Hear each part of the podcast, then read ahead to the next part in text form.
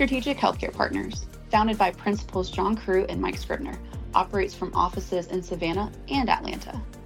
Our diverse team prioritizes clients, ensuring we fully understand their needs. As your business partner, we are an extension of your professional identity. SHP tailors services to your individual needs, offering flexible pricing structures. From IPA management to financial analysis, we're here to empower your organization. Visit shpllc.com for details.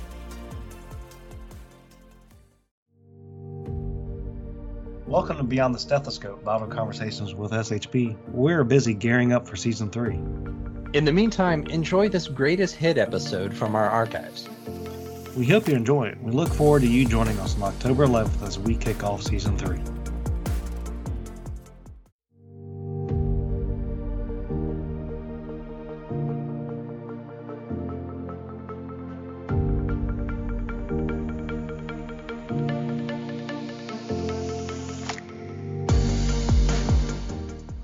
Beyond the Stethoscope Vital Conversations with SHP. Normally, today's episode would be the latest headline news with myself and Jason, both recent CMS updates about provider enrollment. We felt the need to bring you some timely information about these changes was more important. So we sat down with Raquel Grizzard, SHP's provider enrollment expert. She's been in provider enrollment since 2014, and while she's seen her fair share of changes, none have been dramatic as this all at once. We discussed DME POS, CHOW filing, changes to the 8550, the new specialists that have been added, and much more. Are you ready for this vital conversation? Let's get started.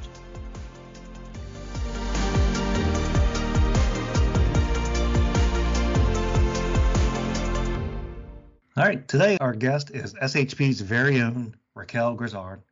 Raquel is our enrollment initiatives manager who has been with SHP for eight years now, primarily in our provider enrollment and credentialing areas. Raquel, thanks for joining us today and welcome to the podcast. Hey guys, it's good to be here. We are going to dive into lots of good provider enrollment. We often joke it's probably the most undervalued, underappreciated aspect of uh, provider reimbursement in particular that folks just don't appreciate. So we're really glad to have someone with Raquel's expertise, also known as the enrollment slayer. That's All right, me. so let's just jump right into it. Uh, CMS issued some significant updates uh, provider enrollment space for 2023. Can you highlight a few of those for our audience? Yes, so we do have some exciting changes on the horizon here. First one up on the docket, the DME uh, space for enrollment. So we've got a contractor change with how these are processed, and this the process is still online through PECOS. You now have two different contractors. We've got uh, Novitas and we've got Palmetto handling. They're splitting splitting the country here doing these. And so with that change, of course, every change brings challenges, of course. So with these types of changes, what, what's probably the first one you're seeing that you're you're that's in your space today that are impacting providers mostly on the day to day? So, having any DME changes or initial enrollments, the process has changed a little bit.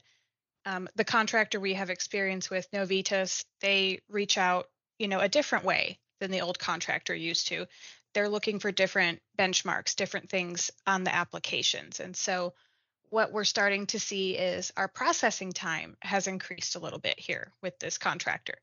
That may get better as time goes on and they get used to their their new role and their new responsibilities but we are seeing some increased processing time for DME suppliers and um, the next point which is pretty important for these offices that they need to be aware of we are seeing an increase in site visits especially with the DME space they are coming out to check your door for your hours make sure those are posted they match your NPI database make sure you're storing everything correctly. So, um, with the release on some of the COVID restrictions, we are seeing those um, CMS agents back in the field. Well, and, and certainly the last thing you want to see is, the CMS coming and knocking at your door. But what can a practice expect if they do come knocking? Are they are they going to get penalized if something's wrong, or are they given a, a window of time to fix it? Sure, if if there are any deficiencies, they will let you know what the problem is, how you can remedy that, and what your time frame is to get that corrected or rectified. And so some things you can be aware of if you have your credentialing department processing a change or an initial enrollment for your DME space, you're going to need to let the rest of the staff be aware that someone may come for a site visit and make sure that your ducks are really in a row and that everyone is anticipating said visit. Do they send a letter or do they just show up? No, you're not going to get any heads up on this one. They are just going to show up uh, whenever they they want, and they're going to be looking for those things on a surprise visit. kind of like good old JCAHO visits in the hospital setting, right? You just It's exactly like that. They will show up without warning. and uh, for those maybe that haven't experienced it, what are some of the consequences? You know, you're not prepared. They show up. You don't have the check uh, the check boxes marked. What usually happens after that site visit that folks can learn from? So they'll let you know what's deficient, how long you have to fix it. So the first point here is, you know, if you're doing an initial enrollment and you're waiting to open your doors, this is going to delay patient care. That's the most important part that practices need to realize, manage your expectations and build in that extra time. You know what I mean? Our processing time, they say, okay, you have 120 days. But if they show up and you have deficiencies that have to be corrected, you're going to have to add more time to that. So definitely be aware that your processing time will be increased for any deficiencies. The penalization part, we're not seeing anything going on with that right now. Luckily, we don't have any practices that have had any real deficits. They're just going to ask you to either move your stock or make sure your hours that are posted on your door match NPI. And it's really just having, you know, your T's crossed and your I's dotted. Now, you, mentioned before uh, initial enrollment, and we obviously go through that a lot: initial enrollment, maintenance of enrollment, CHOWs, et cetera. Uh, I noticed uh, that there were some changes along those lines in terms of what's allowed now going forward when you submit for initial enrollment, when you submit for CHOW. What what are some of those impactful changes, like you know EFTs? You're only allowed a certain number of EFTs, things of that nature that you saw that may be impactful to providers? So that's a good question. Especially with a startup, you really need to make sure that your your bank is set to go. What we are seeing is a lot of practices will start up, they get a business checking account and there's no money in it. And when Medicare goes to verify that EFT, if there is no money in the account, your EFT will not be processed. So these are little things that we end up learning on the back end when our practices, you know, get dinged for things like that. So um, they are actually verifying your EFTs. If you're making a change to EFT, you are now required to delete your old EFT agreement and do a complete new one. And there can be a gap in that if you're not careful, where you're seeing 15 to 30 days where paper checks will come instead of actual direct deposits. And so those changes can take anywhere from 30 to 60 days to process when you do change EFT. So your billers need to be aware that if payments stop coming, you might have to start looking for paper checks or you know, do your best to mitigate that patient flow if you're a very heavy Medicare practice. Very important point you made there too. So many nuances and details in the process. A delay or an inaccurate form can delay payment I don't think folks appreciate that enough. So that's a great statement you made there. So, so speaking of, of nuance and details, which of the providers are able to enroll on the 8550? So on our 8550 applications, Medicare is currently allowing 13 provider types.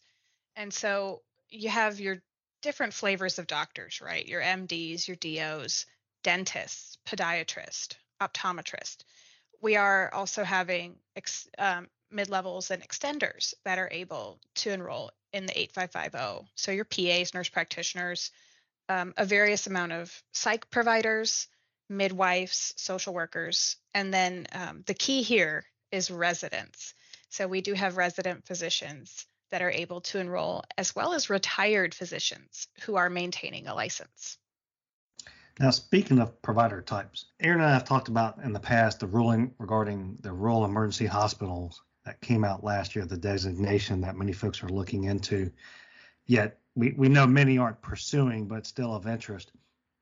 What impact has that had in terms of maybe as a new provider type that folks need to be heads up about in 2023, that REH designation? Excellent. So this is really important and this is a great a great thing that they've done to help close the gap for some of these really rural areas where you may not have enough care. And so in the past, CMS and other various organizations have tried to mitigate that gap in care by offering, um, you know, the rural physician tax credit. You get a certain amount of your student loans that are forgiven if you will go and you will work for two to three years in a rural setting. Um, because we just have a huge gap in care out there right? You have a little teeny tiny county hospital and you don't have a lot of providers out in that area to serve that population. And that population is aging as well. And so it's very important that we have care in those areas. And so um, medicare established the rural emergency um, hospitals designation. It's a provider type um, that you can actually not only initially enroll for, but you can convert your current enrollment, which is excellent. If you're already a facility that somehow you now meet this criteria, instead of doing a completely new enrollment, you can convert yours with a change of information, which takes significantly less time to process. So they're trying to close that gap here by providing that care and cutting down the time it takes to actually provide that care for those people out there, that vulnerable market out in those rural areas. I know Jason and I have talked a little bit about the REH. At least in the in the last season, we we talked about it. Um, have you seen a a rush towards that, or it, I know we're still in the very early days of it, but from your perspective, have have we seen a, a hospitals or, or clinicians heading that direction? We do service a lot of rural facilities. Um, the criteria it's it's not wide criteria. So to be eligible to convert, you do have to be a critical access hospital or rural hospital that did not have more than 50 beds. So we're talking about really small facilities here. Um, you're allowed to provide your emergency services observation, but are prohibited um, providing inpatient services. So we don't have a lot that meet that criteria, but we know that they are out there. You know we're getting wind of it. People are calling to ask for advice and help and you know how they can go about that. Do they meet that criteria? That need is there absolutely and i think we're going to see a shift in facilities that do meet that criteria definitely moving towards that. What advice would you give to those types of providers looking to make that conversion from the enrollment aspect to be best prepared i know you guys have a tremendous checklist you kind of go through any kind of details or you know, hey, here's the top three takeaways if you're looking to make that conversion to best allow for that process to take place. Any tips for those folks? Definitely. So we're going to want to make sure you allot enough time to do that. Um, you know, we know that this is an emergency thing here, um, but managing expectations is always key. Know that you're going to have processing time. Um, the second part of that is it does cost money, right? You know, everything costs money these days the fee to do that initial application has gone up from $631 to 688. so making sure you have the funds to pay for that and then you know getting all of your other ducks in a row with your paperwork you are going to have to upload documentation with this that proves that you meet these criteria and so making sure you not only determine, yes, my facility meets this criteria, make sure you can prove that on paper. So you want your time, your money, and you know your proof that you meet this criteria because you know CMS is going to ask for all of that. Now, kind of take a little bit of a pivot here. We've talked about some of the bigger impacts from this ruling. Um, what other obstacles, barriers, challenges, however you want to put it, that you're seeing from providers as you take them on as an as a client? What are some of the whether it's just education background, documentation they're not providing? What are some of the biggest headaches that just come right to the top when dealing with a provider today that they need to learn from? The biggest issue we are faced with is always the time management aspect. Um, we realize this is real life, and we don't always get a multi month heads up when a provider is coming. Um, but the more time we have to prepare ahead of time and submit that enrollment, the better. What we're finding is, you know, we get notice that a provider is hired and they're coming on and they start in two weeks. In two weeks, we can't have enrollment processed, you know, and so at that point, your physician's completely out of network and the office managers are trying to build them a patient base. They're scheduling patients like crazy, trying to get them in the door. And at that point, there's no money coming in from that. And so you either chalk that up to that's the cost of doing business, or you try to find a way to not have that happen again. And that only, the only solution is time here, right? We need more time. And the providers don't understand that either. And I think that's that's so there's a huge gap in the education from when they come out of school and they start working. They don't know how that process works. And so you know educating not only the practices but those physicians as well they need to become more familiar so that they can help play their own part in that process. Ideally how how long should a practice notify you or how how soon should they be starting that process? So wet behind the ears fresh out of medical school clinician wants to start are we looking at 30 days, 60 days? What typically what are we looking at?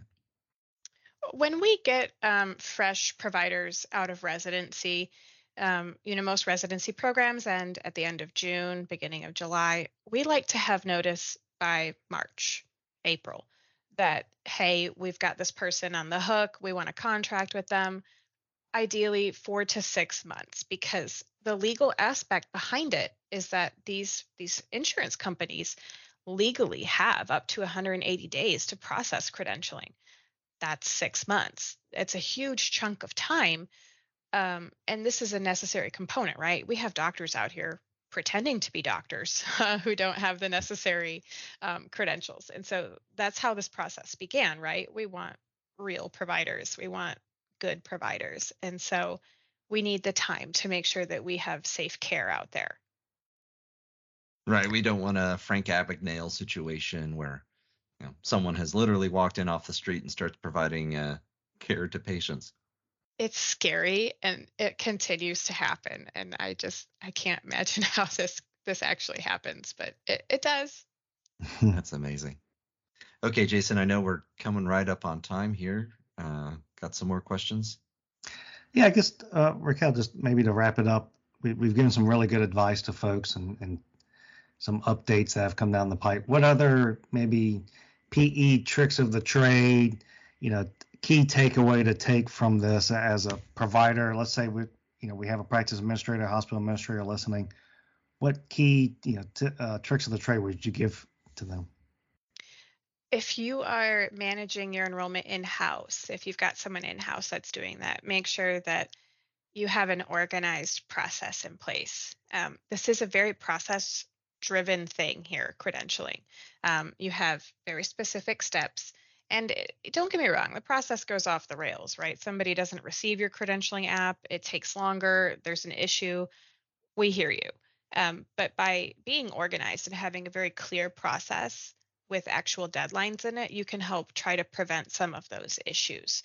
And so the organization is really going to be key, especially if you have more than one staff member doing enrollment in your office. If you have a, a two person team or anything bigger than that, you're definitely going to need a clear, defined process for everybody to follow. Fantastic. Well, we've had a great discussion, lots of insights uh, into the everyday operations of provider enrollment again, an area severely underappreciated, undervalued. So we really appreciate uh, Raquel's expertise and time, the enrollment slayer for SHP, uh, for joining us today. And uh, with that, we wish everybody a great rest of your day and week. Thank you for joining us, Raquel. Thanks for having me, guys. It was great. You've been listening to Beyond the Stethoscope Vital Conversations with SHP, a production of Strategic Healthcare Partners. For more information about our podcast, including back episodes, show notes, transcripts, and more, visit our website at shpllc.com slash podcasts. And I know you've heard it before, but please consider rating our podcast in your favorite podcast app. It helps make others aware of the show. and our podcast wouldn't be possible without our wonderful team of folks. Editing and production assistance by Nyla Wiebe and myself, Aaron Higgins. And your episode hosts are Aaron Higgins and myself, Jason Crosby. Our social media coordinator is Jeremy Miller. Our executive producers are also our principals, Mike Scribner and John Crew. For more from SHP, consider following us on social media, including Facebook, Twitter, and LinkedIn. And as always, thank you for listening and have a great, wonderful day.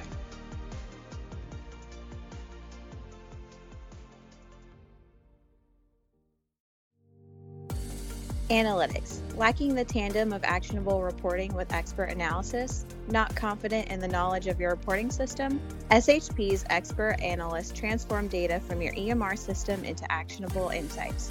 Understand your facility's performance, control outcomes, and enhance patient experience. As payment models shift to value based care, our guidance can improve your bottom line. Visit shpllc.com for details.